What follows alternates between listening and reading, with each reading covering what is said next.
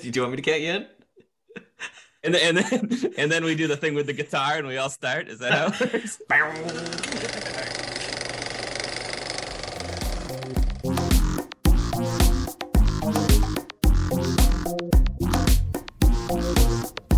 The New Brunswick Archaeology Podcast, featuring your hosts, Gabe Hrynick and Ken Holyoke.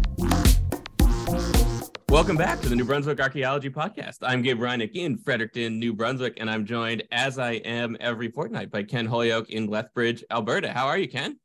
Very best. I uh, I have submitted marks. I've completed my first year as a university professor, and it, the sun is shining. The And sun is shining here too. The wind has died down. It was uh, it was shaking the house last night. It was well over 100 kilometer hour winds, I think. But the wind didn't ever die down in Lethbridge. I It thought that was part of its charm. No, it, it does die down. It's just when it picks up, it's uh, you know, you got to be you got to be aware. That's, Yeah, yeah. It, it just just just to let the bugs in once in a while. there's quite literally tumbleweed here. That's that's pretty cool. Yeah. yeah. You should- get stuck. Get stuck like- in your car sometimes. Uh, Oh yeah, yeah. huh? And well, that that must be a real thrill. to walk out and uh, you know what happened? What's a tumbleweed? Fantastic. Um, our sponsor this week is the Association of Professional Archaeologists of New Brunswick. Um, they don't have a website, but they will again someday. And uh, if you're listening to this, Trevor, uh, we should have a board meeting and probably figure that out. Send some money to somebody. It was really weird. There was somebody here from uh, from the GoDaddy web hosting thing uh, with a leather jacket and a baseball bat in front of my door, but I, I just ran and uh, and it's it's been okay so far. We assume that'll be back. Um, I believe we have a little bit of a programming note, Ken, which is that we're going to be on a bit of a strange schedule because I think there's going to be a special episode between this episode and our next episode. Is that right? That is correct. Yeah. So I'm going to pull up a calendar here so that I don't confuse people. Uh, I also have to change our our recurring notification on this meeting. But so next week we are at the Canadian the 55th annual Canadian Archaeology Association meetings in Membertou, Nova Scotia, uh, and we'll be doing a similar on-site show. Uh, where we're going to be interviewing some of our friends and colleagues, um, and uh, that will probably go up sometime um, next weekend. I don't think it'll be up on the 5th, but uh, it may be up by the 7th.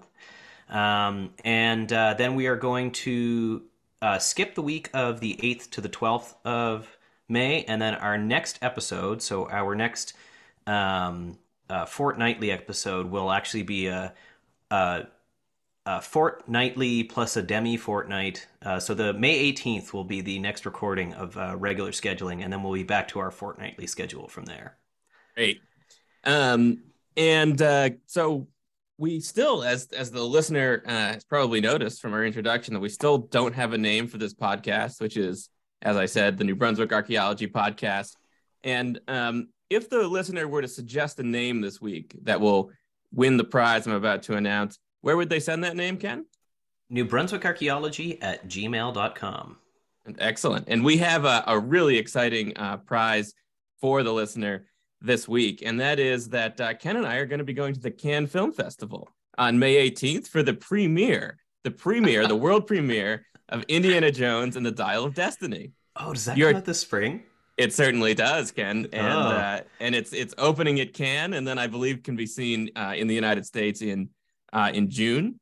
And this trip will include three nights at the International Carlton. We'll leave and return from the Fredericton International Airport in a fully restored, yes, fully restored D-138 rigid airship with a layover in Gander, Newfoundland. But that's not all. Dinner at La Palma d'Or, cruising the Riviera in the New Brunswick Archaeology Podcast. Uh, well, the, the boat won't be named that anymore because it will have been renamed. So this will be a little bit complicated. Uh, 1947, 22 foot, that's 0.03 furlongs for our international audience. 1947 Shepherd Runabout Speedboat, French 75 cocktails, and all of the other luxuries Cannes has to offer.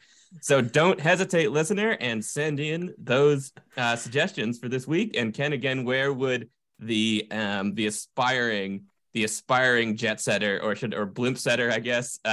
Uh, that sounds uh, it sounds like it involves carbs. Where where, where would the aspiring uh, Cannes film attendee uh, send in that new nomination? Uh, New Brunswick Archaeology, all one word, and that's archaeology, A R C H A E O L O G Y. So we, we spell it in the continental uh, favor uh, as opposed to the uh, Americanized dropping the extra E. What is that called again? The AE. There's a name for that, isn't there? Oh, I, I don't know. I think there's like it's it, you know it's like a like a umlaut or you know there's like a term for the AE. But uh, I, I'll take your word for it. With, with, the well, maybe someone could, could write in and tell us. Yeah, the linguistic. Like we, we haven't gotten any. We haven't gotten any user email in the counties yet, so uh, um, we'll have to. We might have to do our own research on that one. Oh, we may, but we do have some user uh, email. I understand this week, Ken. We do, and uh, and actually, we have three user emails this week. Um, three actually legitimate user emails, uh, uh, and then the usual Podcorn invites. Um, and so uh, the first of these is from Monica, um, and she says, Good morning. Uh, I don't think the podcast needs a new name, but if you want to change it, my submission would be Between a Rock and a Herring Place. I forget if you guys said Ken grew up in New Brunswick. I did. In case you don't know, herrings is a nickname for New Brunswickers, and I actually did not know that. Uh, having Didn't know that either. New, New Brunswick for almost my whole life, I did not know. I found out found you guys a few days ago after your first episode. I was born and raised near the Belleisle Bay, now transplanted to the San Francisco area. I've said in the past had I known what archaeology was, I might have studied it, but I had no idea there was such a field before starting university where I entered the Department of Bi- Biology.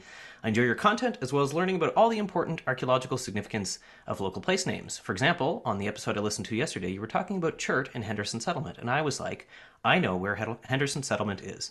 Keep up the great work, Monica. So thank you, Monica. That's that's pretty exciting. I wonder how. That's lovely, Monica. Thank you. That might be our only Bay Area listener. Actually, we have. Uh, so I was just going to say we have a hub around Bay, the Bay Area, and I remember we were talking about this. I thought maybe it was because that's where like the Google and and Apple oh, right. offices are, yes. and they I think they actually have to listen to the podcast before they approve the episode to go up. So well, it's um, good that um, somebody does.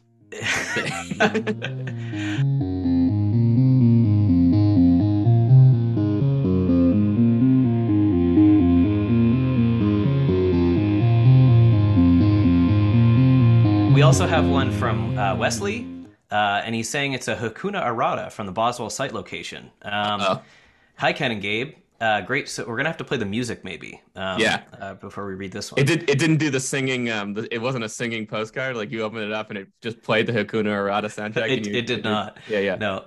Great show so far. It's really good to have uh, an audio version of these topics that are normally spread across numeral textual sources. Quick note about the location of Boswell, which certainly constitutes a Hakuna Errata. Boswell is located in the center of the Annapolis Valley along the Annapolis River rather than on the north shore of Nova Scotia, only about 150 kilometers off. There's a single locational reference to north that you can cut some slack on the misspoken location. Boswell is overshadowed by the North Mountain, which separates the Annapolis Valley from the inner Bay of Fundy. Additional fun note, although not New Brunswick related, I'm quite sure that Yarmouth Tux- Tusket region has, has produced transitional archaic material as well. That's right.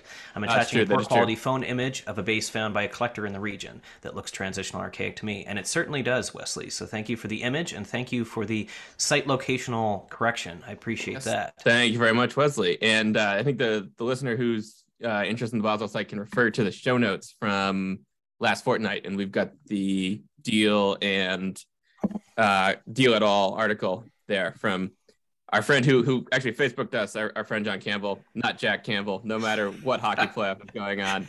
so thank you also, John, for tolerating. Again, yeah, again, apologies, John. Thanking, thank you for taking it in humor, um, mm. and uh, I will uh, uh, endeavor to get you a beverage if you are at the CAAs next week. Um, uh, and and our frequent writer, uh, Mr. DWB, uh, said that he enjoyed the ter- traditional archaic episode. Um, he's glad that we didn't try to resolve anything about that enigmatic time. Um, you're right, Dave. We we pondered about that, and then we realized that uh, uh, we would hum and haw for probably over an hour and still not be able to say anything.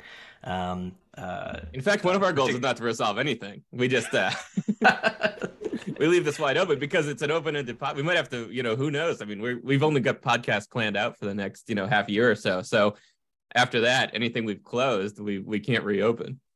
So uh, now, Dave does suggest that we we may have uh, uh, touched on a potential paper to think about the broad and narrow point contrast um, as something to explore down the road. And uh, so, Dave, uh, why don't we take this offline and uh, next Tuesday, say about 7 p.m. when Nacho Night starts at the Lunar Rogue, we'll uh, we'll pick up this conversation on uh, on speaking broadly. I think that's a great idea. Um, I mean, we could even we, I mean, we could run the mic a little bit at the Rogue, maybe.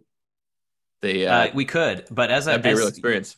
I think you should bring the big mic though, because the the little one seems to struggle with uh, with uh, the Calgary Chili's was probably about a couple decibels lower than a Lunar Rogue on a Tuesday night. Is the Calgary Chili's is that a CFL team? Is that the uh No. So the Calgary Airport Chili's is famous. In fact, well, in fact, I think there are at least three different Chili's in the Calgary Airport, and as far as I can tell, I've eaten at all three of them.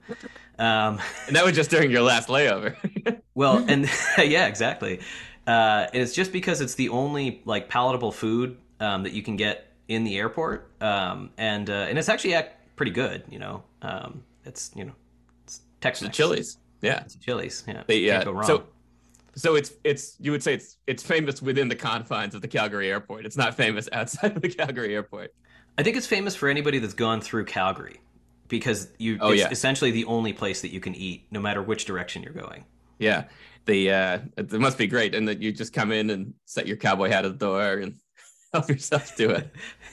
hang your buckle, hang your buckle at the gate and, and Yeah, exactly. Uh, Pull up a stool. It's true. So what we're going to talk about this week is uh, we are on to the early maritime woodland period, and this uh, is starts around 3,000 years ago in New Brunswick, ends about 2,200 years ago in New Brunswick, and the listener who maybe is familiar with archaeology in a different region um, in North America will recognize that this is associated with the Woodland period, which has got implications in North America. Things like the onset of village life, the uh, beginning of folks starting to grow domestic plants, people starting to use ceramics, uh, burial elaboration around, at least around the eastern woodlands. And we can even broaden this up, right? And we can say, well, this has a lot, this actually sounds a lot like the Mesolithic to Neolithic transition. And I, I really hope someone sitting somewhere is is is cozied up to the the Turkey archaeology podcast, and they're like, yeah, this transition, it's just like the archaic woodland transition yeah. in New Brunswick, you know. and um, when I was at Çatalhöyük, it was uh, pretty much exactly the same thing. You know? That's yeah, that's that's I think so. Um, and uh, as Ken has noted, and um, that uh, that that Ken and I uh, edited a book about this topic about this, this period, and um, as a result, uh, you thought we didn't know what was going on when we talked about the transitional archaic. The surest way to enter to make sure you don't know something in archaeology is spend a long time editing, you know, 16 papers about it and realizing that you still don't know what's going on. And that's kind of part of the fun. Um, yeah. so so Ken, um, does that does that fit more or less with with your understanding of if we were to think about this period in a really broad, broad way? Yeah, yeah, and, and it's sort of like uh, it kind of carries this uh, as we talked about in the the sort of opening paper of that book, is that it carries a lot of this what we call taxonomic baggage with it. Basically, it brings um, so terminology that we use in archaeology um, kind of constitutes um, uh, uh, can put you in a sort of a time and a place. Woodland terminology was developed primarily for parts of like uh, continental North America, in particular, like the Southwest and the Midwest, where you had this sort of um, uh, uh, archaeologists were kind of envisioning this process that sort of led toward um, settled horticulturalists, right? And so it was this kind of unilinear path that hunter gatherers were going to take, this forager to farmer transition that was going to happen um, throughout the region. And, and unpackaging that and looking at it in the Atlantic Northeast or in the Maritime Peninsula, and in particular in places like New Brunswick, where you don't have corn has been something that I think you and I have kind of adopted from our mentors. So you know, both Dave and Sue, um, Dave Black and Sue Blair, have have spent much of their careers kind of like thinking about this idea of what you know what the woodland really does mean on the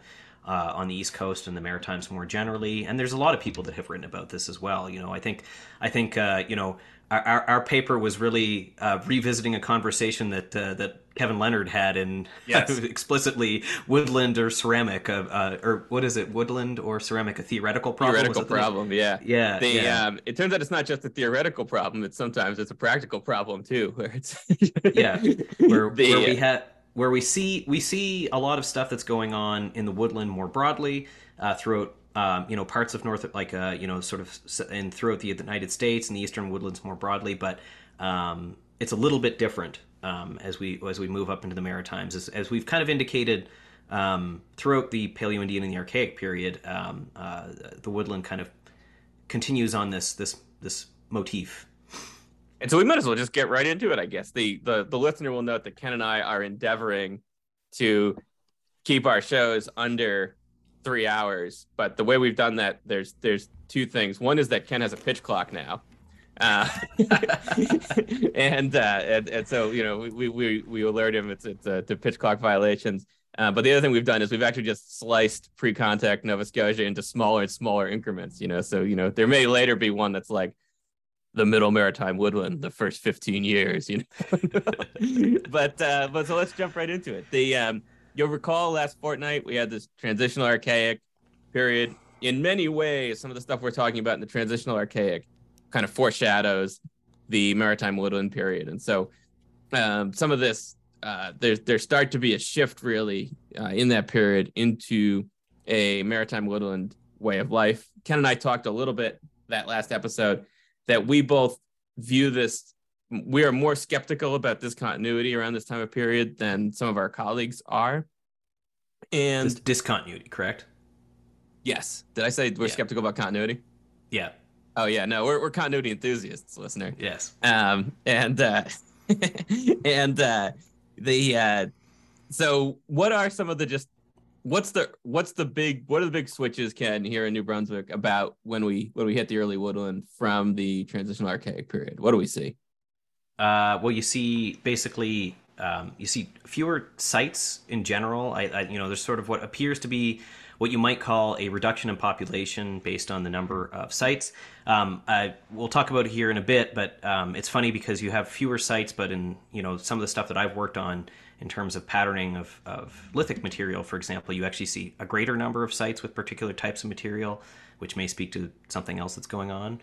Um, so you get fewer sites, you get a change in um, sort of uh, lithic technological um, uh, practices. So um, you see what uh, uh, Jim Peterson talks about is basically um, uh, sort of you are there are more a greater number of sites where um, individuals are basically making bifaces, so stone tools that have been worked on both um, edges um, for transportation elsewhere. So you see more local production of stuff sort of at, at particular sites, um, and you see those um, particular objects moving out into the landscape. Um, and you also see a continuity in um, the places where people are living. And so I think on the coast it goes from uh, sort of exposed sites uh, looking out at sort of open water. And is it north facing? Yeah, so that's the interesting thing. Uh, Dave Black's done a lot of work on this, where you where you get um, these transitional archaic sites, at least in the Quoddy region, are are roughly north facing, whereas woodland period sites tend to be roughly south facing. Yeah, yeah. And so you have a shift in the places, the actual kind of like areas where people are looking to um, to occupy, um, and then you do get you get what um, sort of a, a reoccurrence of sort of elaborate burial ceremonialism in some cases, um, which you did not see as much of in the transitional archaic. So it's kind of a return to um, what we were seeing last in the late archaic. and and further confusing the taxonomy, which is just the the word archaeologists use when they talk about naming things, you know, and how they Yeah. how they sort up how they sort out the past is that it appears, well, it's certain that people in New Brunswick are engaged with extra regional patterns of burial ceremonialism. So the way people are burying their dead in New Brunswick and their ritual life in New Brunswick has connections to people throughout the Northeast. And these have all sorts of names Middlesex, Adena, Meadowood, these various kinds of taxonomic terms that it turns out are completely are, are often very overlapping. they happen in Yeah. uh, in strange orders. Yeah, Middlesex like it was one of the most confusing things to wrap my head around because it seems like it's variously defined by different people, but is basically just a sort of a burial component that is coeval with Meadowood usually Yeah. and separate and kind of looks like Adena, but yeah, right. you know. and Yeah. and so right right here, Gabe and I are basically trying to sort out, you know, this is how I think of it, um, and and I think that uh, you know there are some things that are very diagnostic. So there's a you know there's an Adena point, right? And these are Yes. sort of contracting stemmed, um, uh, sort of uh, lanceolate shaped uh, or leaf shaped almost uh, points that uh, that have these very very visible stems on them. You know, Meadowood has these very characteristic blades or or knives basically that look um, very uniform, have kind of triangular shapes. Um, there's also these side notched versions of Meadowood points that are, are fairly diagnostic. Um, and then there's also with with Middlesex and Adena, you get um, uh, human interments in mounds. Um, uh, so earthen structures, basically, where humans are buried, um, either uh, in cremation burials or sometimes in um, like bundle burials and that sort of thing. Yeah, it's, it's the uh, when uh, I was working on talking about the transition archaic early wooden with Matt Betts for a project once, and we um, I was confused, and so uh, in the sense of confusion, I thought it'd be a good idea to get a second opinion, and I I uh, talked to uh, Jess Robinson, who's the state archaeologist in Vermont, and he very helpfully sent his dissertation, which was actually on these topics in Vermont, and he calibrated uh, a zillion radiocarbon dates from the uh, these early woodland mortuary traditions and it turned out that we know almost nothing. And the only yeah. thing we thought we knew based on these calibrations, which is that Adena was first, was wrong. So yeah, yeah. so that's yeah. Base, his his his kind of interpretation was that all this stuff is happening basically at the same time. Yeah, it's it's massively overlapping. Yeah, and and what's incredible too, as we'll talk about later in the show, is that there are sort of manifestations of this in eastern New Brunswick, for example, that are happening essentially at the same time as they're happening in the Midwest, which really kind of raises questions, you know, even about like where exactly is this stuff like propagating out of, and and you know like how are like people were probably interacting at a much uh, much greater frequency than we might imagine, and and and moving around the landscape. I think much more rapidly than we give them credit to for these things to be happening. And I mean, on top of all of this, um, this stuff looking like it's happening at the same time, we have this challenge um, about the radio. So you talked about radiocarbon dating, and so one of the things that's happening at around 3,000 years ago, in particular between about 3,400 and about 2,700 years ago is we reach what is called a plateau in the radiocarbon curve. And uh, what this basically means is that you can have a series of different radiocarbon dates that look, you know, that might fall within that range that all end up calibrating to around the same overlapping time frame as opposed to being sort of more narrowly defined. So if you're at 3,300 um, radiocarbon years before present and 2,800 radiocarbon years before present, they may calibrate to look like they're actually the same date. And it, I'm, I'm saying that correctly, right? Exactly. Yeah. So, yeah. And, and, but we should just catch the listener up that that when you when you run a radiocarbon date, what you what you're doing is is you're sending off something organic, and you're getting uh, a statistical estimate of when that thing died. The when they invented this system, you know, the it's like Willard Libby and 1949, I think, it, you know, invents this.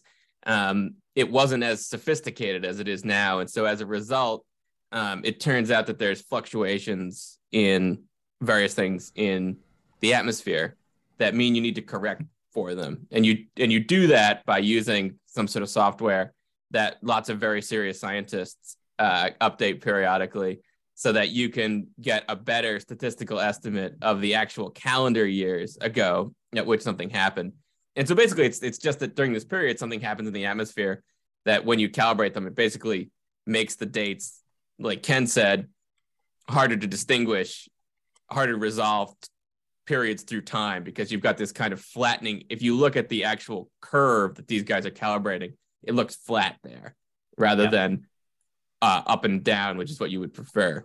Yeah. And in an ideal situation, these would be linear, right? So you'd have um, you know, your radiocarbon years, 3,300 radiocarbon years equals 3,300 calendar years ago, but that's not how it works. It's this sort of wiggly line, and sometimes those wiggles have like little stopping points in them. It's like yeah. when you're running up a hill and you just have to decide, you know, and you uh, you have to pause and, and take in the view halfway up the hill because uh, uh, it's impossible to get up the whole thing. Uh, exactly. Unless you're, unless you're, an avid runner. That's, yes. No, that that yeah. that's uh that's I think that's exactly what it's like, Ken. I think we will continue to be known for our uh for, for the schemes and tropes we deploy to help make these topics yeah. understandable to the listener. yeah, unpackaging helpful analogies. Uh, that's uh, yes. uh, that's what this show is about. yeah, yeah, yeah, yeah. As as the listener will know, Ken and I are indeed avid runners. Um, and uh, uh, so um, we okay. So we're, we're talking a little bit about these uh similarities in burial practices. The before we jump into that, we should say that one of the other things that happens during this period is the introduction of ceramics. And this is also a whole a, a, thing that occurs across the whole region. In the broader Northeast, these types of ceramics are called Vinette One pottery. And so that's those are small pots. They're paddled on the exterior, paddled on the interior. They're not really decorated in the way that later ceramic vessels are. So they're they're pl- they're relatively plain looking. Yeah.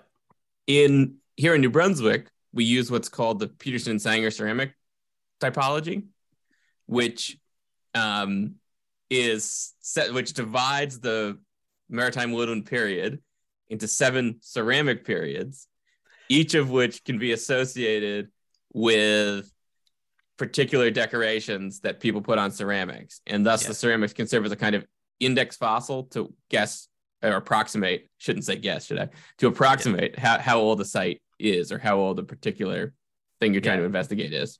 And, and what Peterson and Sanger did to develop this sequence in either 1991 or 1993, depending upon which version of um, what's the name of the book, Past and Present Prehistoric Archaeology in the Maritime Peninsula. It's a, uh, the uh, Deal and Blair volume uh, from uh, depending upon, like I said, uh, 1991 or 1993, which one you have. It actually um, it was released on a radiocarbon plateau, and so yeah. we, we we don't know if it was released in 1991 or 1993. Yeah, exactly, um, and and and then there's all those pages missing in the uh, in the uh, bibliography, depending upon which version you have. There's like the yeah S S, um, but uh, I've lost my train of thought now.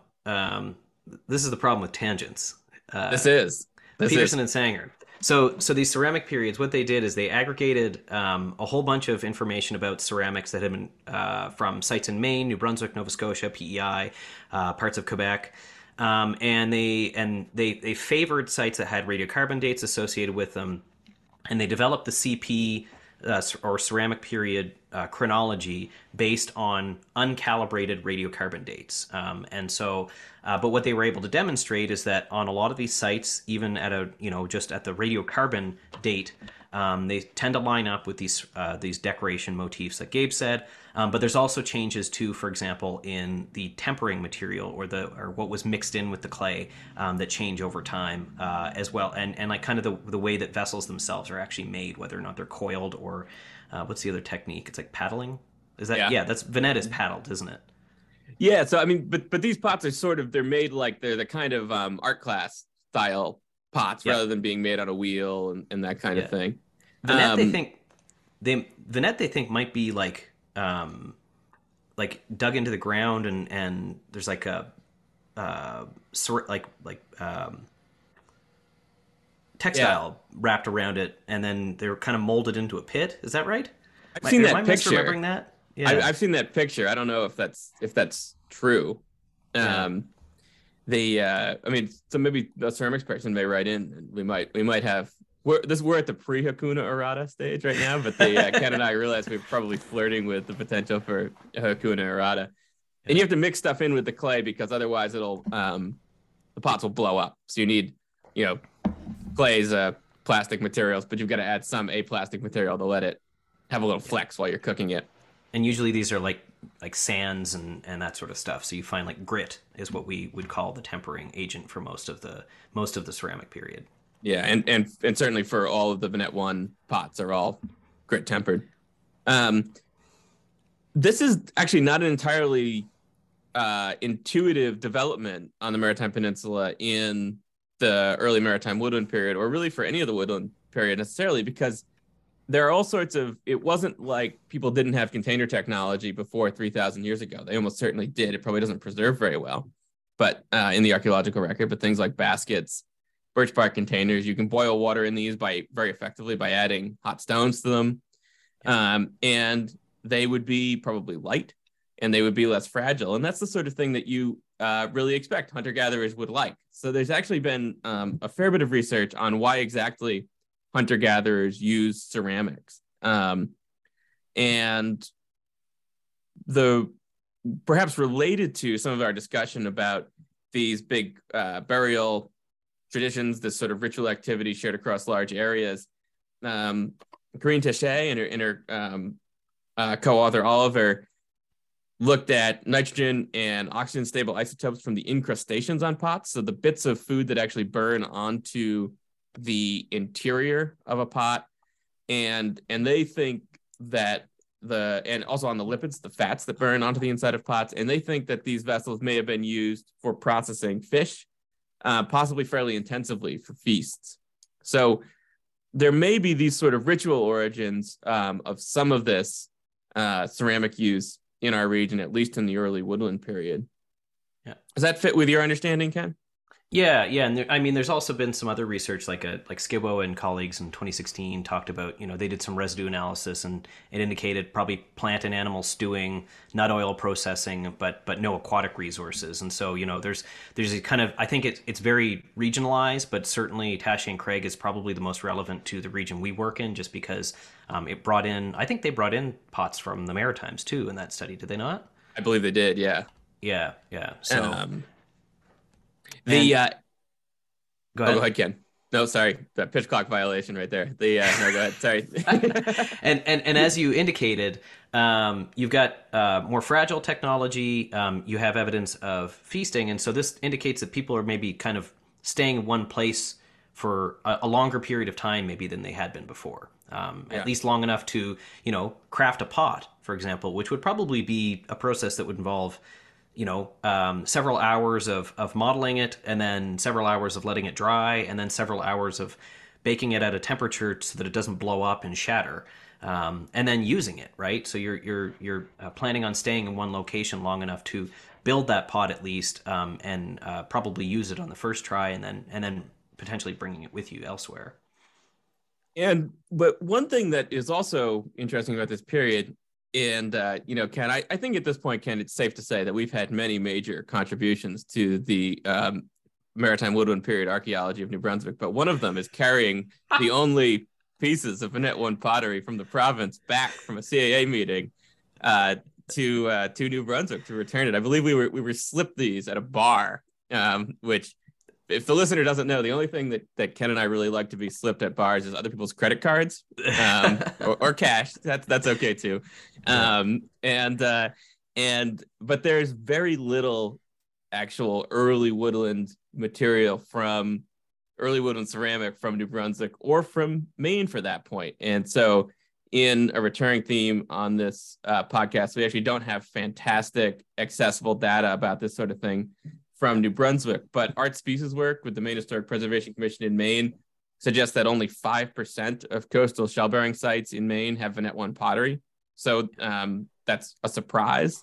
Um, you know, some of them have a, have a fair bit of Vinette One pottery, but very few of them do. And there, there may be um, taphonomic, not to be confused with taxonomic reasons for this. There may be preservation issues, uh, most notably coastal erosion that might be uh, preferentially eroding early woodland sites compared to middle and late woodland sites. But it does seem like during this period, there is, in fact, uh, a lower population than there is in the next period we'll talk about, uh, the, yeah. the middle woodland.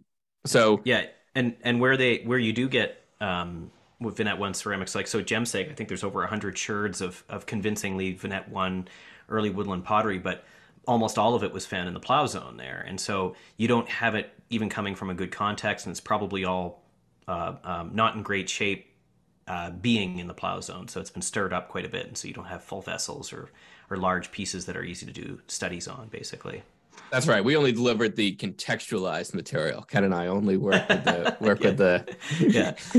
um, the uh, and so, but but just like with regard to population, so um, there are ways to model this that involve math and the and and involve looking at the number of radiocarbon dates that archaeologists have gathered for any given period. And the premise is basically that if you imagine an archaeological record that is had a somewhat stable population through time, you would expect that archaeologists will sort of over, you know, once you've accumulated enough work, that you should have sort of targeted those periods at approximately similar uh, um, in, in, approximately they should have received about similar research attention and as a result radiocarbon dates should roughly coincide with the rates of population so periods of bigger population will have relatively more radiocarbon dates than periods of lower population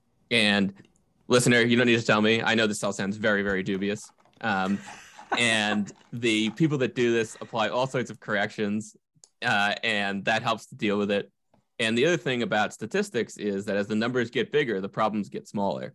And so my understanding is that that factor also helps deal with some of these things. And there's and you could say, well, even older stuff, there are all these corrections. So um, the uh, the way statistics works is somebody sits at a computer and then a miracle occurs. I don't really understand what the miracle is in this case, but you're just gonna have to take my word for it that, that people kind of believe that this works. And that in addition to the the sort of impression one would get from the ceramics and from just kind of working in this period seems to also suggest a population decline um, in the early woodland period. Does and, that fit with for, your Yeah, yeah, and and uh, and for sort of like uh, uh, you know Stuart Fiedel has this fairly famous article from 2001, What Happened in the Early Woodland, or what happened at three, was it early woodland or what happened at 3000 BP? What happened in the early woodland, I believe. Yeah. Yeah. Okay. Um, and basically, um, he speculates uh, uh, that there the population decline was maybe caused by um, disease or uh, blights uh, on plants that groups were basically uh, relying on for subsistence.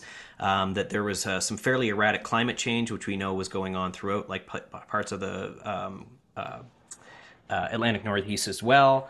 Um, and uh, and he wondered, and he speculated too that um, part of the reason that we see this elaboration of burial ceremonialism um, in the early woodland was maybe a way that groups were negotiating this crisis. Basically, that you know something had happened to groups sometime you know in that kind of 3300 onwards period or 3400 onwards period that caused a population decline, um, and and so these widespread movements focused seemingly on burial ceremonialism and the elaboration of very, you know, fine exotic tools and and uh, uh, grave inclusions may be a way that people were trying to, you know, negotiate um, uh, uh, crisis in their worlds and and work through issues through um, veneration of people uh, in the afterlife.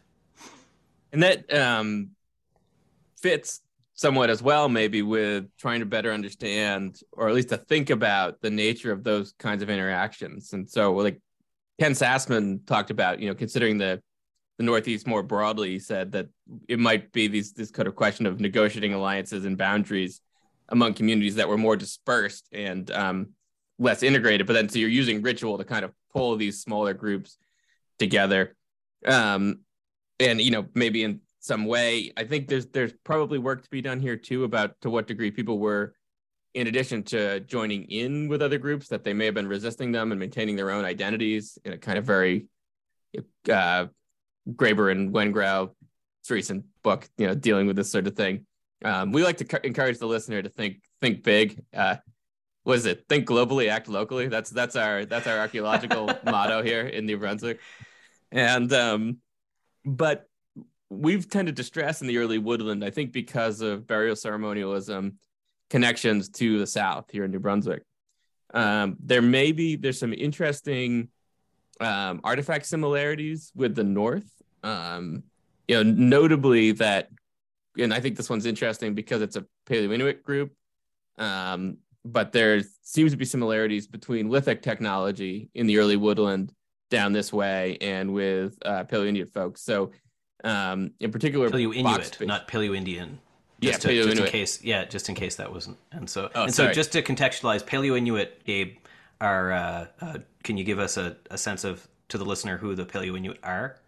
Sure. Yeah. So, so these are the the ancestors of the contemporary Inuit, um, and the particular group that we're talking about, Groswater Paleo Inuit, um, is sort of early woodland period Paleo Inuit um, in places like Labrador.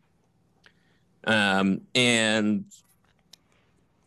we uh we should we should do a Ramah Chert episode actually. Uh, doing a Ramah Chert episode with no pictures is kind of lame. But the uh but uh but the listener, I mean, if the listener thinks the lithic material Ken works on is nice, um, they haven't seen Ramah, you know, just yeah, yeah these exactly. sort of beautiful beautiful lithic materials from Labrador. It's what's supposed to look like fat on the back of a caribou, right? Yeah, I was just gonna say that, that Loring's line is that fat on the on the caribou's back, basically, or, or Yeah. sleet on a windshield. I think is the other um, the other uh, term I've heard too. So Yeah, I've I've heard Yeah. that too.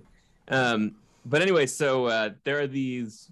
Uh, they're called Meadowood box base points. These early woodland points that folks down this way are using, which basically have a kind of at the base they've got a basically a rectangle as the hafting element. It's connected by a smaller stem and then gets bigger into a rectangle. Um, these look a lot like harpoon end blades, Paleo Inuit um, harpoon end blades. Sorry, I'll enunci- enunciate that more clearly again. Paleo Inuit. Um, and uh, they, uh, you, you'd think we talk fast enough that we'd be able to get these things done in under two hours, wouldn't you? But but we we try, we try, listener.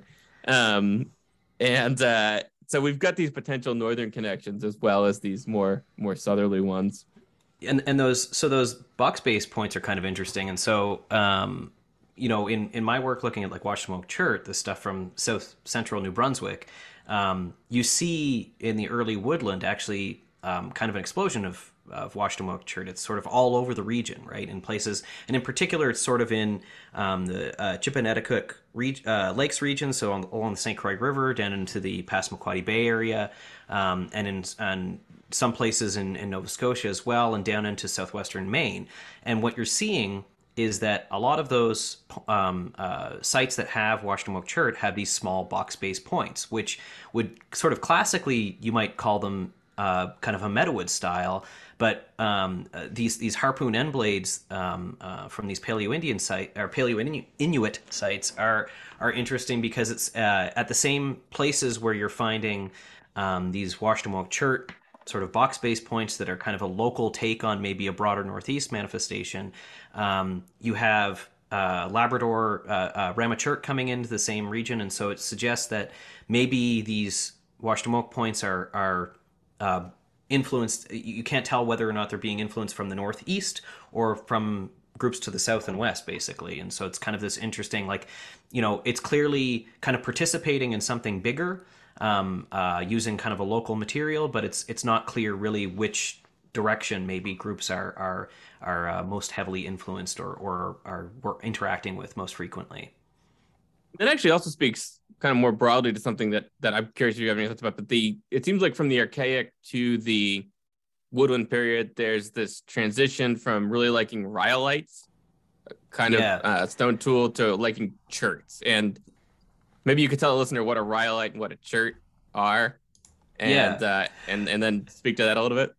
So, uh, so rhyolites are basically a volcanic. Um, I'm going to say this wrong. I think it's an extrusive rock.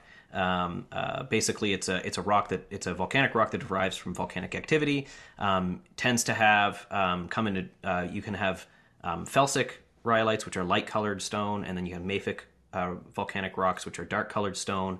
Um, and then cherts are a sedimentary rock that basically forms um, in generally what are like limestone beds um, in lacustrine conditions. So basically, a slurry of silica-rich water um, permeates into a, um, a kind of a cavity in the limestone and hardens into um, what end up being actually very beautiful rocks uh, in a variety of different colors and uh, translucencies. And so there's actually so we had talked actually about at the transition from the Paleo into the Archaic period how there's sort of this shift in um, lithic material preferences among Paleo Indians seem to like brightly colored materials, and then archaic groups seem to like these duller colored, kind of uh, coarser grained, harder, heavier rocks.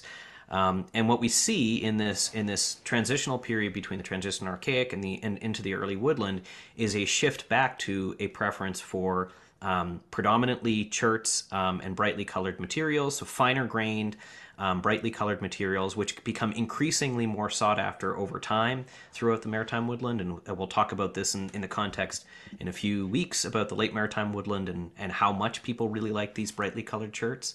Um, but uh, uh, oh, the listener can't see. Ken actually just um he he looked he got those sort of Gollum eyes there, and uh, it was it was it's really disconcerting. How much do Um, they like them, Ken? Uh, a lot. Yeah. yeah. But uh, but yeah, but we don't we can't actually we don't really have a good way to explain why this happens. Um, you know, both uh, Adrian Burke and David Black have written about this, um, among others, um, and and you know that's it's this sort of idiosyncratic behavior that we see in the archaeological record that we can't quite describe, um, but is sort of continuously reinforced through patterning across the region. You know that there's this shift at around 9,000 years ago away from brightly colored materials, and then a shift again around 3,000 years ago back to a preference for them. And so, um, in some cases, it may have to do with accessibility of some of these sources. So, uh, I'll use the Washademoak Lake example. The lake was probably the lake, the source on the lake was probably not accessible before about 3,800 years ago, um, um, just because of local water levels. Uh, but places like Munsungun in northern Maine um, would have been exposed all throughout the pre-contact history, um, and for a, a, period of time, groups ceased uh, getting their stone there, and and uh, why? Um, some of it might have to do with technology. So you know, there's a de-emphasis on groundstone material once you enter the maritime woodland period, to sort of more of a preference on flakestone technologies that had started in the earlier transitional archaic. But um, uh, uh, you know, all of these things kind of we, we can think about various different reasons why people may be doing this. We talked about the birch bark canoe becoming so you know vessel technology may be shifting in the transitional archaic, and so you see a perpetuation maybe of of uh, um, you know watercraft in the early woodland, which is maybe why stuff is moving around so quickly. Um, but we don't have any real concrete answers on that, and and so this is one of these things that I think we'll continue to kind of puzzle through. Um, you know, uh, Dave Black has kind of speculated that um, Tobique rhyolite, which is a a red, um, sort of a red black colored rhyolite. Um, Not to be confused with Tobique chert, which is a red black colored chert. Well, yeah. So so and what's and they co-occur. So there are cherty blebs in the in the rhyolite sometimes. Um, and so the, the, the rhyolite you see on a number of sites that date to kind of transitional archaic early woodland, um, like the Dead Man's Pool site on the Tobique River, for example, is a good example. Um, David Sanger wrote an article about it in 1971. Um, and uh, uh, David has speculated that maybe this is kind of a transitional material and that it sort of has these brighter, um, uh, more, more striking colors in it, but it's still a rhyolitic. Uh, so the, the stone is very the material is very similar to what had been used for years, but the color is starting to look more like what um, what you might adopt in the in the maritime woodland. So, yeah, um, you know that's a that's a you know a four to five minute explanation that is uh, well we don't know. Tune in to episode 1003 of the New Brunswick Archaeology Podcast to hear more. um, so, so Ken, um, before we get further uh, down these bottles of Courvoisier, should we should we maybe go through some specific some specific New Brunswick sites that the listener might be interested in? Yeah, yeah, I think that'd be because uh, we do actually have some very interesting early woodland stuff in New Brunswick that I think is yeah. definitely worth highlighting. So the the Augustine Mound is kind of an obvious place to start here. Yeah, I think so. Um, so and, you want to take that one? Well, I'll, I'll, how about I'll start it and then you you hop in at some point right. if, if you if you think it needs it. So so essentially, in the 1970s, Chris Turnbull, provincial archaeologist New Brunswick, uh, enters into a collaborative project with the Metepenagiag First Nation because uh, he was approached and folks living at Metepenagiag said, "We know about this place where the I believe the quote was where the ancestors used to dance, right?" That's correct. And so it's this it's this mound, and it uh, archaeologists today virtually never excavate, at least thoroughly intentionally excavate um, indigenous human burials. If they were to do so, you, it would be in collaboration with indigenous communities. But this is a really kind of early collaborative project, important collaborative project of this um, Adena or Middlesex burial mound. And what this really did, and I think the the title of Turnbull's article about this kind of hints, you says this right. It's a mound for the Maritimes. So all of a sudden, this uh, New Brunswick is now clearly part in the archaeological narrative of these broader um, kinds of burial ceremonialism we talked about. And uh, I think the phrase Sue usually, Sue Blair usually uses is it's Adena with boots on, right? So it's got yeah. all of these these art or with bells on, boots on. I'm not sure. I, I think it's got boots on. Yeah, boots on. Yeah, yeah. The um, it's uh, but the site does have bells. It's got copper tinkling cones. I think right. Uh, and yeah, some at least a close approximation to what you would call yeah. Yeah, it's got um, an enormous and it's got really incredible preservation. We've talked about that um, under most conditions, organic materials don't preserve uh, in the Maritimes. But one of the ways, one of the th- reasons they will preserve is if they're from, if there are copper salts. So there's an enormous number of beads made from native copper, um, which the, the the just as an aside, the there are all sorts of local there's local copper. People sometimes talk about copper coming in from the Great Lakes. And I'm just going to point out that even Champlain mentioned that there were local copper. So I don't entirely understand this. But this is rather than being smelted copper, these are sheets of copper which can be hammered into uh, into beads or, or other shapes. As they break down, they release salts, which sort of poison the little things in the soil that'll that'll break down organics. There's stone material from the Midwest there are artifact forms that are uh, really, really uh, ceremonial rather than being than being utilitarian. So, for instance, blocked end tubular pipes. Um, the I'm sure no one in our audience has ever smoked anything, um, but you really need both ends if you're going to smoke something. In in uh, from what I've seen on TV, and uh, there are. Uh, and, and this, this mound was excavated and had, of course, has human burials in it and fit and has since fit into a, a broader understanding of what's used to be called, but I don't think anyone calls anymore the Boucher complex. This, the, which was one of those phrases to describe the northern version of Adena Middlesex, based on uh, a site in Vermont. Another interesting thing about this site was that, like at Boucher, um, Augustine Mound is kind of parallel. It's it's on a riverine environment and it's paralleled with a nearby.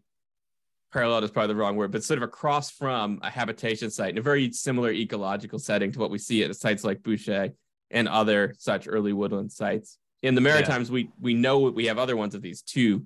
I mean, we don't necessarily have the habitation sites, but we know that there's sites like Scora in Nova Scotia, which are these early woodland um, uh, burial mounds.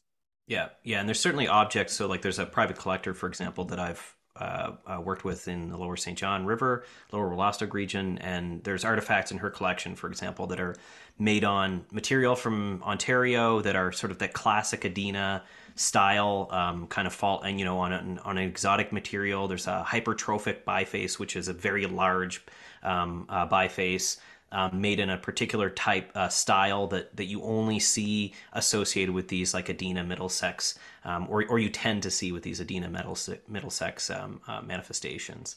Um, we'll drop this in the show notes, but uh, Sue Blair and Mike Rooney just uh, had some had a chapter out about uh, some of these early woodland manifestations uh, at Metepenagiag, which brilliant yeah, chapter. And- yeah, and they and they kind of uh, look at the whole landscape and the number of sites around there as sort of this site complex, and and that there's sort of these episodes of occupation of the of the area in around Metepenagiag, and and and in particular that the mound itself had sort of two construction episodes. There's sort of an earlier one between probably 2700 and 2300 years ago, and then later one probably around 2300 to 1000 years ago, um, with indications that, that, for example, the Mound Terrace actually had probably had some mortuary activity going on um, much earlier. Um, so, so Chris Turnbull had speculated that an early date that they got 2950 BP um, from one of the features near the middle of the mound, near the base of it, um, was probably uh, uh, a pre-mound feature, um, and, and, that there was something going on there that even that would put it very early on in what in this sort of um, this burial ceremonial period, basically, um, which which speaks to what we had talked about earlier, where like these things all seem to overlap in, in ways that suggest uh, you know something big was happening, um, and and that it was happening very quickly, uh, you know, at the scale of hundreds hundreds of years as opposed to you know uh, thousands. So. And the habitation site near there is the Oxbow site. And do you want to take the Oxbow site? Uh, yeah. Ken I and I are gonna I, play musical chairs. This is this is we're gonna play musical chairs at the sites until someone can't figure it, can't remember what the site is. They, uh, yeah. because I'm I'm realizing as I look at this list that we've done a very very risky thing here, which is list the sites but with almost no notes. With almost no notes, yeah. So, yeah, so, uh, um, so... we are we are flying blind here, listener, and uh, I can yeah the the Wesley and uh, and uh, and and and and Wesley's colleagues, I, I suspect, are, are checking to be ready with the with the erratum button, or the, it might yeah, be. A, we, we haven't we haven't been had a chance to play that music for a few weeks, so that's. Uh, we probably um, had a so, chance. We just haven't. We just haven't done it. so so Oxbow um, was excavated uh, shortly after Augustine Mound. I think it was in 1978, um, uh, and was the topic of um, uh, Patricia Allen, who was the provincial archaeologist following Chris Turnbull up until sometime in the late 90s, I think, um, was when she retired um, and worked as a consultant actually afterwards. Um, and uh, so Pat did her um, her master's thesis on uh, Oxbow, which is this very very deeply stratified archaeological site. And so when we we talk about deeply stratified, we're talking about um, there were successive layers of occupation, very well um, uh, uh, very well intact. Um, and what they these were sort of basically occupational episodes where people were living at the Oxbow site, um, uh, intermixed with sort of like flood events, and so there'd be sediment in between these layers, and and uh, these these very deep, large excavation um, uh, pits are, are, really great to see photos of because um, you can actually see sort of like history um, uh, in a in a profile, and, and you can see sort of these uh, uh, you know series of, of occupational events and natural events kind of co um, sort of following each other through time. Um, and the the earliest stuff at Oxbow, so when they got to the base of the excavation, they actually started to hit the water table, and so they were recovering artifacts near the base of their excavation units that hinted at transitional archaic material, and so there's some projectile points that look very reminiscent to um, some of these broader narrow points that we talked about last week, um, uh, made on local materials, so on quartz, which is very, which is kind of predominant in that area. Um, but the earliest dates from uh, Oxbow are to uh, 20, 2980. Um, and uh, so, you know, you're talking about at least um, and and I think the latest dates are up until about 1400 years ago, um, if I'm not mistaken. Don't remember. Yeah. Uh, so so uh, don't. We're not afraid that, to say we don't know, listener. Yeah, but there were a series of um, uh, well documented occupational horizons. Um, uh, Pat Allen's um, projectile point sequence and ceramic sequence from there has been sort of instrumental for building chronological narratives from um, uh, New Brunswick. It was used as sort of an internal example before some of the stuff that go, went on in the lower Wolastoq, and it's now a very useful comparative to places like the Quoddy region um, and the lower Wolastoq at places like Jemseg Crossing um, as a way to kind of understand um, different human spaces through time. Um, and and so Oxbow is um, a habitation site. There's um, looking across the river at uh, um, at the Augustine Mound, um, but in the same area you have other uh, uh, ritual or ceremonial sites like Tozer, for example, uh, and then some habitation sites like Howe, Hogan Mullen, and Wilson, um, um, all of which uh, are less Adena related and look to be more Meadowood related. And so they have these kind of diagnostic um, uh, side notch projectile points and, and triangular, very thin. Um, uh, projectile points um, and and some other objects that kind of tie them in with these broader, again, sort of uh, broader Northeast manifestations all kind of going on in this very localized area around basically where the Little Southwest and the Southwest Miramichi meet, I think is the confluence of those two rivers. And it, I think one of the things that I find really interesting about that work too is the all the sorts of continuities that you see um, from that landscape right up to the present, right? You know, of course, yeah. it's Metepenagiag now, but but some of the work that um, I think Jesse Webb in particular was doing on sturgeon um, out there, you know, and there's there's sturgeon in the the mount sturgeon remains in the basically sturgeon have armor and there's remains of the armor um, of sturgeons in things like the mound fill at Augustine Mound, and then you read the ethnohistoric accounts, and folks are are painting sturgeons on their canoes, you know. So yeah. you get these these remarkable kind of continuities through time, which are which are really amazing and there and there are features that date to late, much later than the mound itself. I think to about 1500 years ago that look to be possibly um, pits, basically um, uh, that were were sort of uh, functioned as maybe like sturgeon cooking pits or smoking pits or something like that. So some kind of feasting ritual. Yeah, so, and while we're on the the interior uh, and talking about ritual stuff, well, yeah, yeah. Well, I guess we'll, we we probably should have talked about Mud Lake Stream, but Mud Lake Stream is an early woodland site um, I don't know what more there's to say about it. It was also a transitional archaic site, and it's got other woodland components too.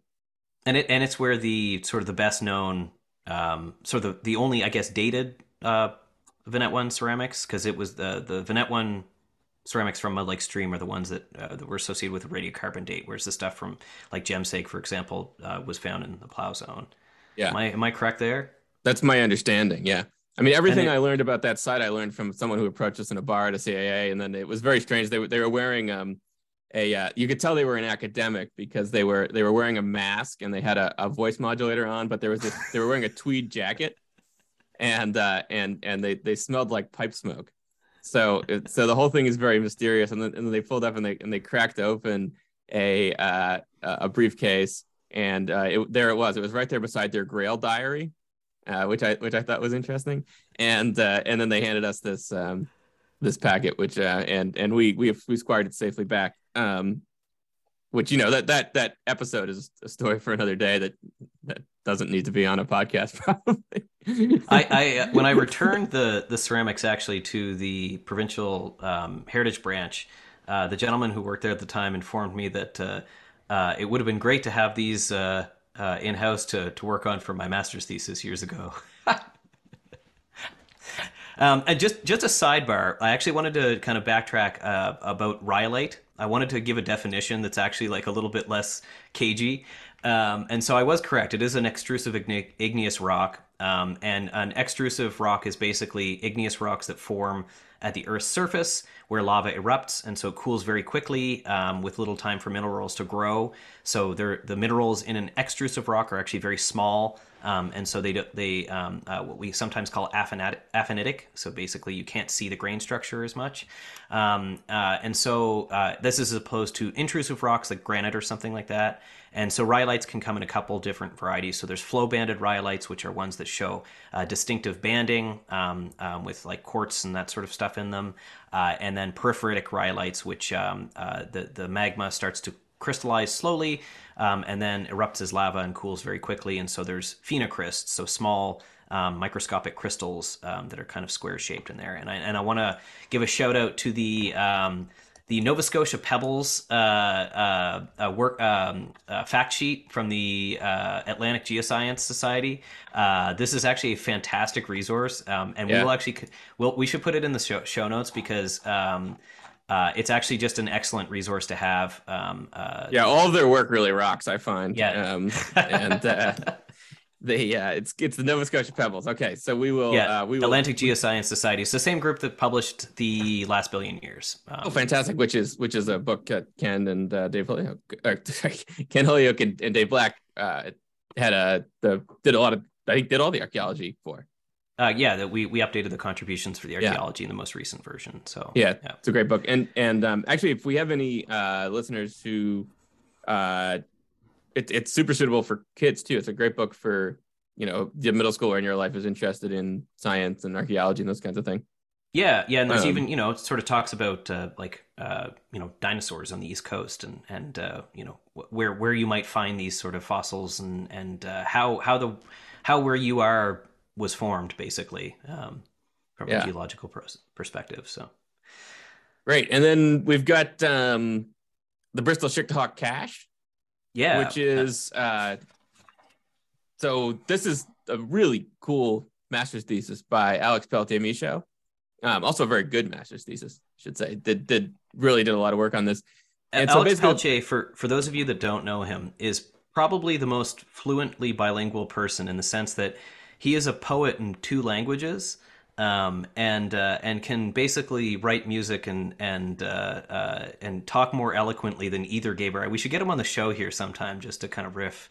We should uh, on on on Cache Blades. Great. He's also a, a great fan of the band Ween, which uh, features heavily in in, in I think thesis. his worldview. Well, I don't know about the, that's mentioned in the thesis. Certainly features yeah. into his worldview. Yeah. Um. And so anyway, so yeah, go ahead. No, go ahead. So the cache was originally excavated by George Frederick Clarke, who we've talked about in previous episodes. So um, fairly famous avocational archaeologist. He's published um, uh, published a book on archaeology, Someone Before Us, which most recently had an updated version in 2016, um, released by Chapel Street Editions, right? Yeah, there we go. Chapel Street Editions and uh, David Bla- great little David- publishing house out of uh, Woodstock. Yeah, and um, um, so Clarke excavated the site, um, was well had had found stuff there. I think since his childhood, basically, um, in the plowed fields, and and came across this cache. And a cache is basically a cluster of um, implements that you'll find in all in one place. They tend to be um, bifaces, so you know we've talked about bifaces before, objects that are made on both sides, and caches tend to be ritually charged and tend to be a lot of like materials, and so there are at least excuse me, 37 bifaces found in this cache, um, many reminiscent of Midwest forms. Um, and so you have uh, a number of, uh, most of them are bipointed, which means they kind of, they're almost leaf shaped. They look, um, what is it, a beech leaf, leaf that's usually bipointed like that?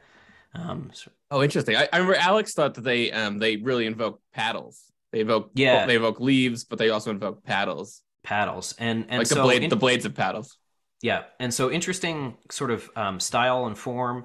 Um, Alex sort of interprets that based on the um, similarity of a number of these, they kind of have uh, several of them. Several sets have pairs, um, in that they are morphologically and and um, um, at least by material almost identical. And so what it looks like is that there was either a person or a group of very closely related people who were making these uh, implements on site um, based on the amount of debitage that was also found there. So the sort of the byproducts of making these stone tools, which is really fascinating because, um, like I said, many of these are made in forms that are reminiscent of um, broader northeastern um, and midwestern forms. So like the turkey tail point, for example, which is kind of a classic, like uh, sort of Ohio and West Great Lakes um, um, projectile point that you find in early woodland contexts.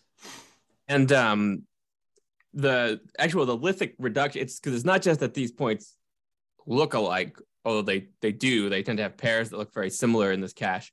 They also the actual lithic reduction sequence is almost almost as if it was mechanized. You know, it's Yeah. that they're they're knocking off flakes in exactly the same way to produce these these uh bifaces that are in the cache. And should we talk about the coast for a minute? I guess we could uh, talk about the Weir site, which Yeah. David Black worked at. It's got a um, deeply stratified uh, shell bearing site with uh, early woodland material at the bottom of it. There's um, along with that, there's work that Dave's been doing in general about transitional archaic sites from this uh, from the Quoddy region and which direction they tend to face. So we mentioned earlier they just are in a different setting than we would associate with woodland sites. They tend to face uh, northward rather than um, southward. So we suspect, though, that many of these sites are, uh, especially on the coast, are eroding, right? Because we've talked about chronological shingling, where older sites tend to erode away first before more recent sites. What are we missing, Ken? And uh, and then just to kind of rehash, uh, in the lower Wolastoq, you have uh, early maritime woodland stuff at Jemseg. You have it at uh, at the Fulton Island site as well. Um, Jemseg, you know, in particular, uh, was studied in depth by Sue Blair, and what you can see is that there's an increase in, at least in the early part of the early maritime woodland, you have an increase in exotic materials. So you have stuff from um, coming from southern Ontario, from um, parts of Maine, uh, uh, also from Labrador, uh, and then you have uh, you have a number of objects that are consistent with these sort of meadowood forms. Um, uh, a fr- Vinette one pottery, a gorget, a fragment of a blocked end tubular pipe, bifa- bifacial scrapers, which are another thing kind of reminiscent of, of uh, meadowood forms, uh, and you have and you have uh, uh, dates that basically position this site as sort of continuously occupied from the transitional archaic um, right up until the uh, just before the late maritime woodland. Um, same as at Fulton Island, um, where there there is a, a sort of visible early woodland component. Um, at least based on the stone tools. There's no Vinette one pottery from Fulton Island, to, to my recollection, but but basically you're seeing um, as as with other places like like the Weir site, for example, where you're seeing sort of these continuously occupied places that we're going to actually come back to several times as we're talking about uh, the maritime woodland more generally, because these places uh, appear to have been uh, sort of continuously occupied for uh, millennia, um, uh, right through the maritime wood, uh, from the transitional archaic right through the maritime woodland. Um, and but yeah, that's um, that's all the notes I have Uh, all, all of the vaguely noted uh, uh, archaeological sites from the early woodland. I'm sure we missed some, but oh, I'm sure we did. The uh, but but we, we want to give the listener a chance to a chance to, to chime in and, and have that that thrill of. Uh, I hope we didn't miss anyone's favorite early woodland site. That's what you really feel bad about. Yeah, that's true. That's that's where the guilt is. Um, but uh, but Ken, uh, what helps to assuage that guilt is that I think we might each be getting close to a half finished bottle of Courvoisier, which might mean it's time for our hit pieces. I think it might be.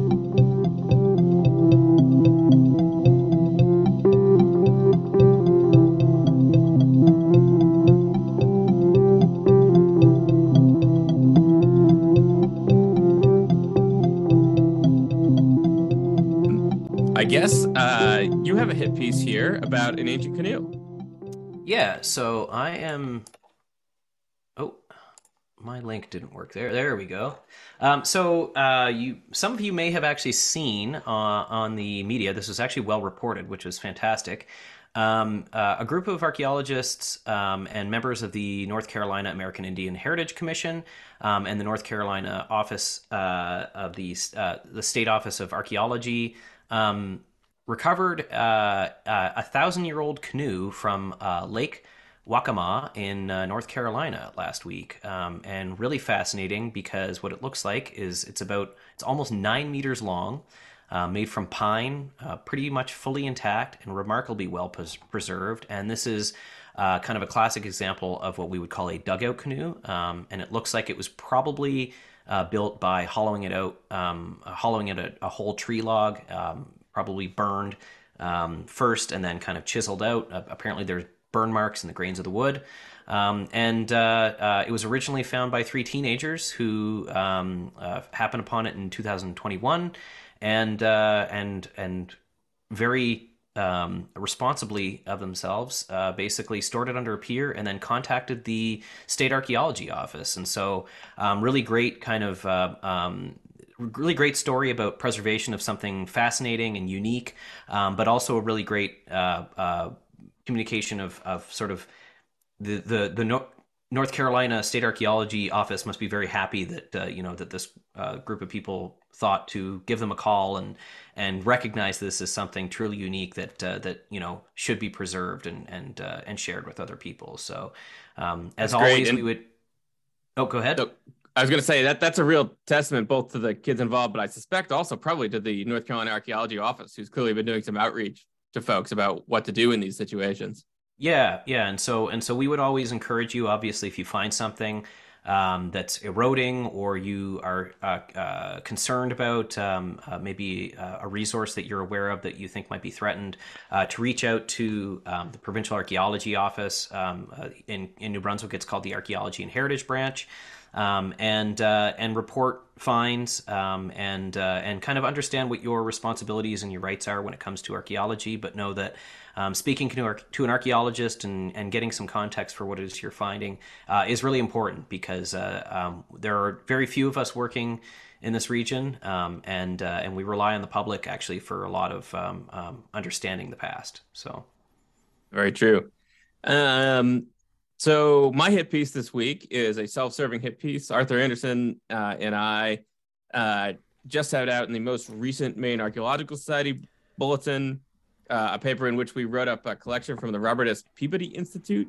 Um, uh, we may have talked about it before, but Ted Stoddard, uh, working on his dissertation at Harvard in the 1950s, did some uh, really actually kind of excellent cutting edge modern work in the mostly in the Maine side of the Quoddy region, some in New Brunswick, some in Nova Scotia and uh, but due to a variety of events, uh, didn't end up finishing the dissertation. So those collections and notes are at the Robert S. Peabody Institute, and Arthur and I have been slowly working our way through them.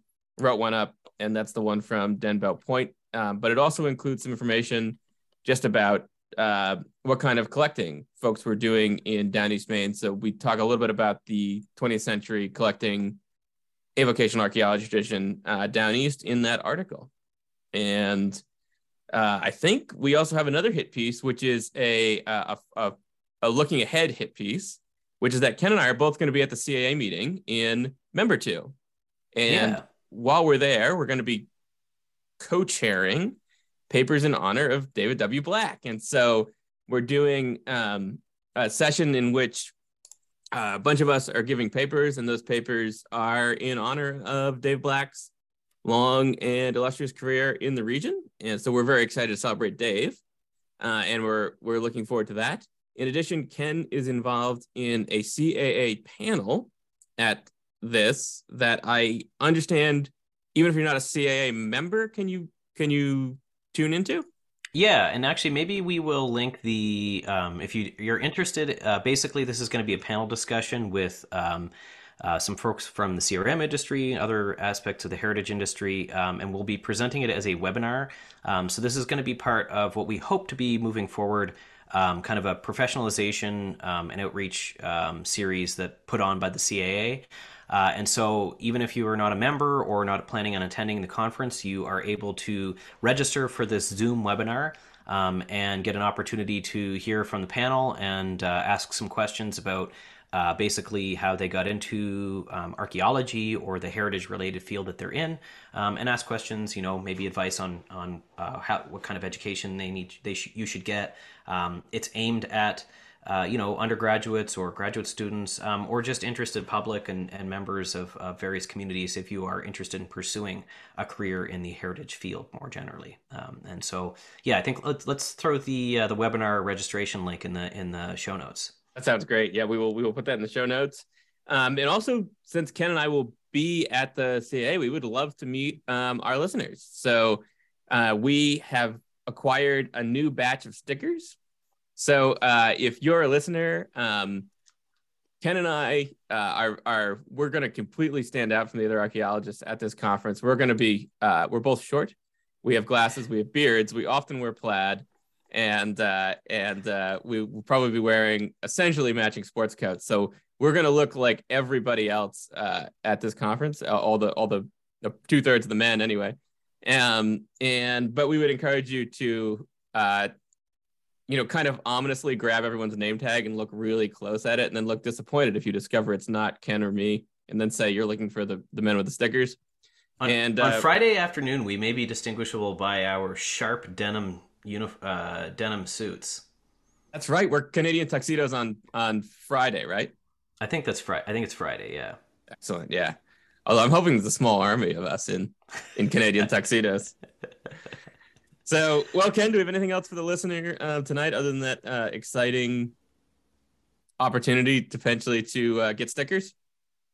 I don't think so. I think uh, I think we will speak to the listener again uh, in three weeks on on uh, the Middle Woodland, I guess. Um, yes, Middle Woodland is next, but we'll talk to them before that about about the CAA, even if we don't about the CAA, and uh, get an opportunity to hear um, from some experts in the region and peers and friends, and and hear what everybody is working on and presenting on at the conference. So, um, like the Portlandia episode, I think this should be really great to get a sense of just uh, you know the broad scope of archaeology research that's going on in this and adjacent areas, which is which is really fun to hear.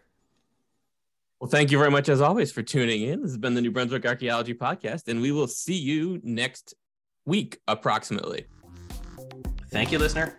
Take care, everyone.